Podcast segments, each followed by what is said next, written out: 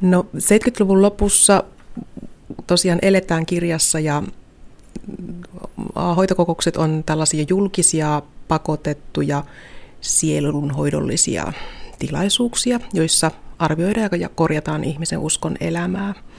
Ja ne tosiaan vanhollisessa herätysliikkeessä 60-luvulta lähtien yleistyi ja se intensiivisin vaihe oli silloin 70-luvun lopussa ja, ja tämä hoitokokouksen aalto kulki läpi koko yhteisön ja itse teen sellaisen tulkinnan, että kyse on uskon käpertymisestä ja yhteisön sisäänpäin kääntymisestä.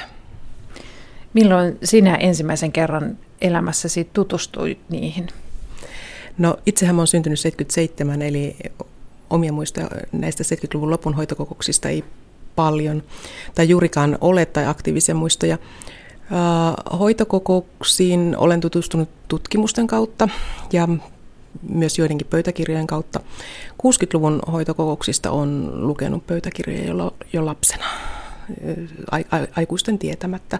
70-luvun teksteihin on tutustunut vasta aikuisena ja, ja mulla oli tarve lähteä selvittämään sitä mekanismia, joka joskus oli vahva ja josta mä tulkitsen, että jälkiä, jälkiä keskustelutavoissa ja käytännöissä yhä on yhteisössä. Mm. Kirjoitat uuden kirjasi prologissa, että hoitokokoukset ovat olleet rauhanajan kirkon laajamittaisin hengellisen väkivallan aalto.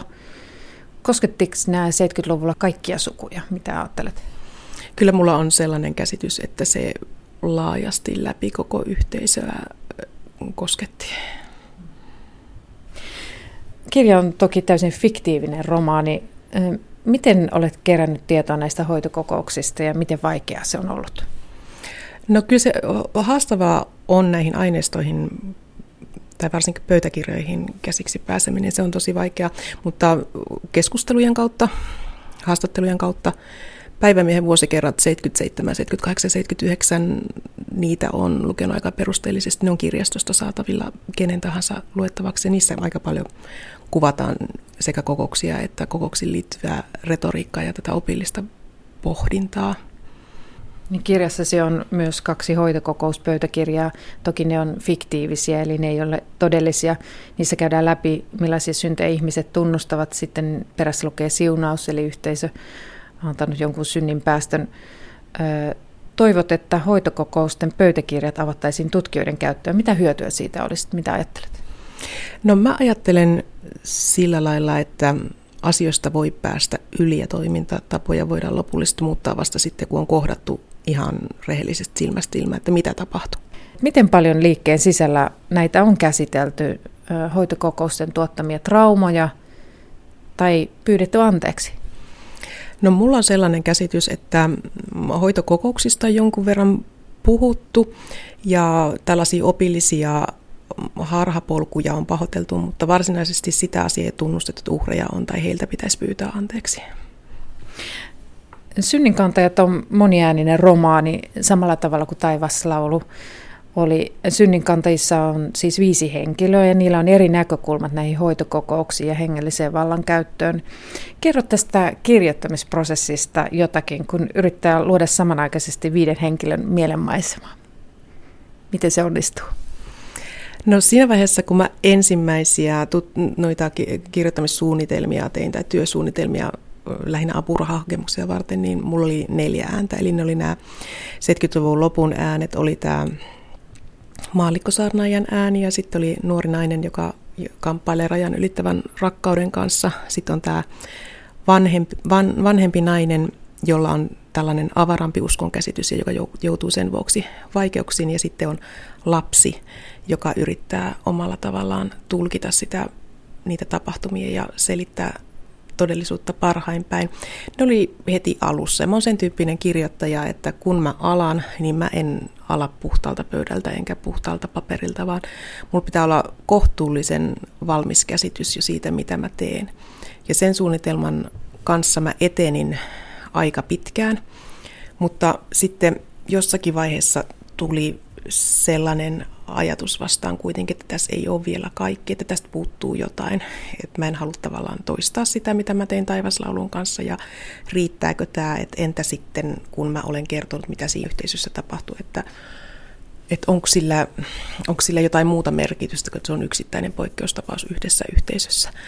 Ja sitten vähitellen lähti kehittymään tämä viides taso, eli tämä nykytaso, jossa on tyyppi, joka kirjoittaa kirjaa ja se matkaa historiaan ja, ja nykypäiväänkin eri aika, aikakausia tutkii, että onko tämä totuuden omistamisen himo tai rajojen piirtämisen kaipaus vaan yhden yhteisön ongelma vai tapahtuuko sitä muualla?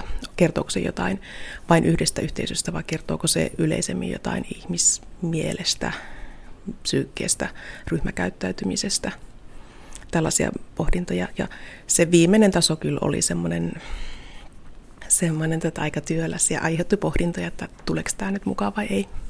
Niin kuin sanoit, yksi hahmoista on taisto ja joihin nämä hoitokokoukset sitten konkretisoituvat. Ja hän valvoo muiden uskon ja elämän puhtautta. Ja tässä tulee mieleen sellainen perusmekanismi tässä maailmassa laajemminkin. Eli ihminen luulee toimittavansa palvelusta Jumalalle.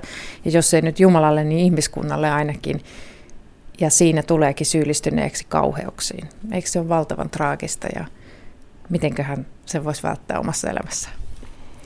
Niin, se on hyvä kysymys, että miten voi välttää omassa elämässä ja sitä mä tutkinkin, että niin kuin vakavammassa ja pienimuotoisemmin sitä varmaan tapahtuu muuallakin. Mutta tosiaan toi taisto hahmona, niin hän toimii vilpittömästi parhaan ymmärryksensä mukaan ja tämän oman jumalallisen tehtävänsä ohjaamana, että itse olen ajatellut, että hänessä yhdistyy tällainen omnipotenssi ja traagisuus.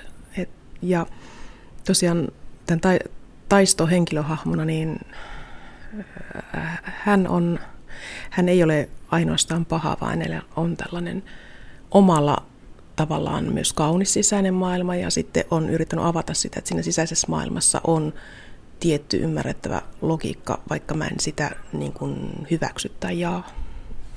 Pauliina Rauhala, olet kirjoittanut kirjan Synninkantajat niin, että sen läpäisee sellainen vahva suhde luontoon. Teitkö paljon töitä näiden luontokuvausten suhteen vai onko sulla itselläsi luontaisesti vahva suhde luontoon? No kyllä mulla äh, luontosuhde ja luonnossa liikkuminen on mulle tosi tärkeää ja haluan oppia oppia lisää, mutta mä oon kuitenkin semmoinen varsin tavanomainen retkeilijä. Kuljen paljon luonnossa, luonnossa kylläkin ja haluan, haluan oppia uusia asioita, mutta joudun tähän kirjaan tekemään tosi paljon taustatyötä, että ne eivät tule jostakin valmista varastosta itsestään, vaan on tiettyjä lauseita, joista mä joudun joka sanan tarkistamaan, että meneekö tämä näin. Se on välillä tosi huikeaa luettavaa, siis aivan upeata tekstiä. No toivottavasti sieltä ihan hirveästi nyt asiavirheitä löydy. Mitä eh, Pauliina Rauhala, sä opit tämän kirjan kautta itsestäsi kirjailijana?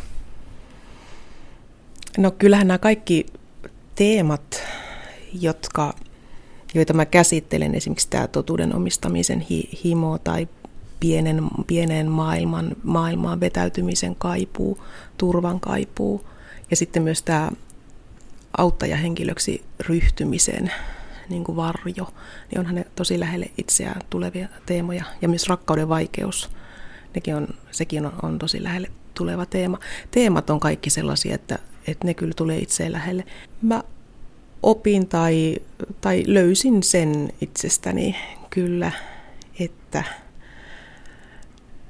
myös minä piirrän rajoja ja määrittelen totuutta tosi kapeasti omassa elämässäni omilla sektoreillani, kyllä.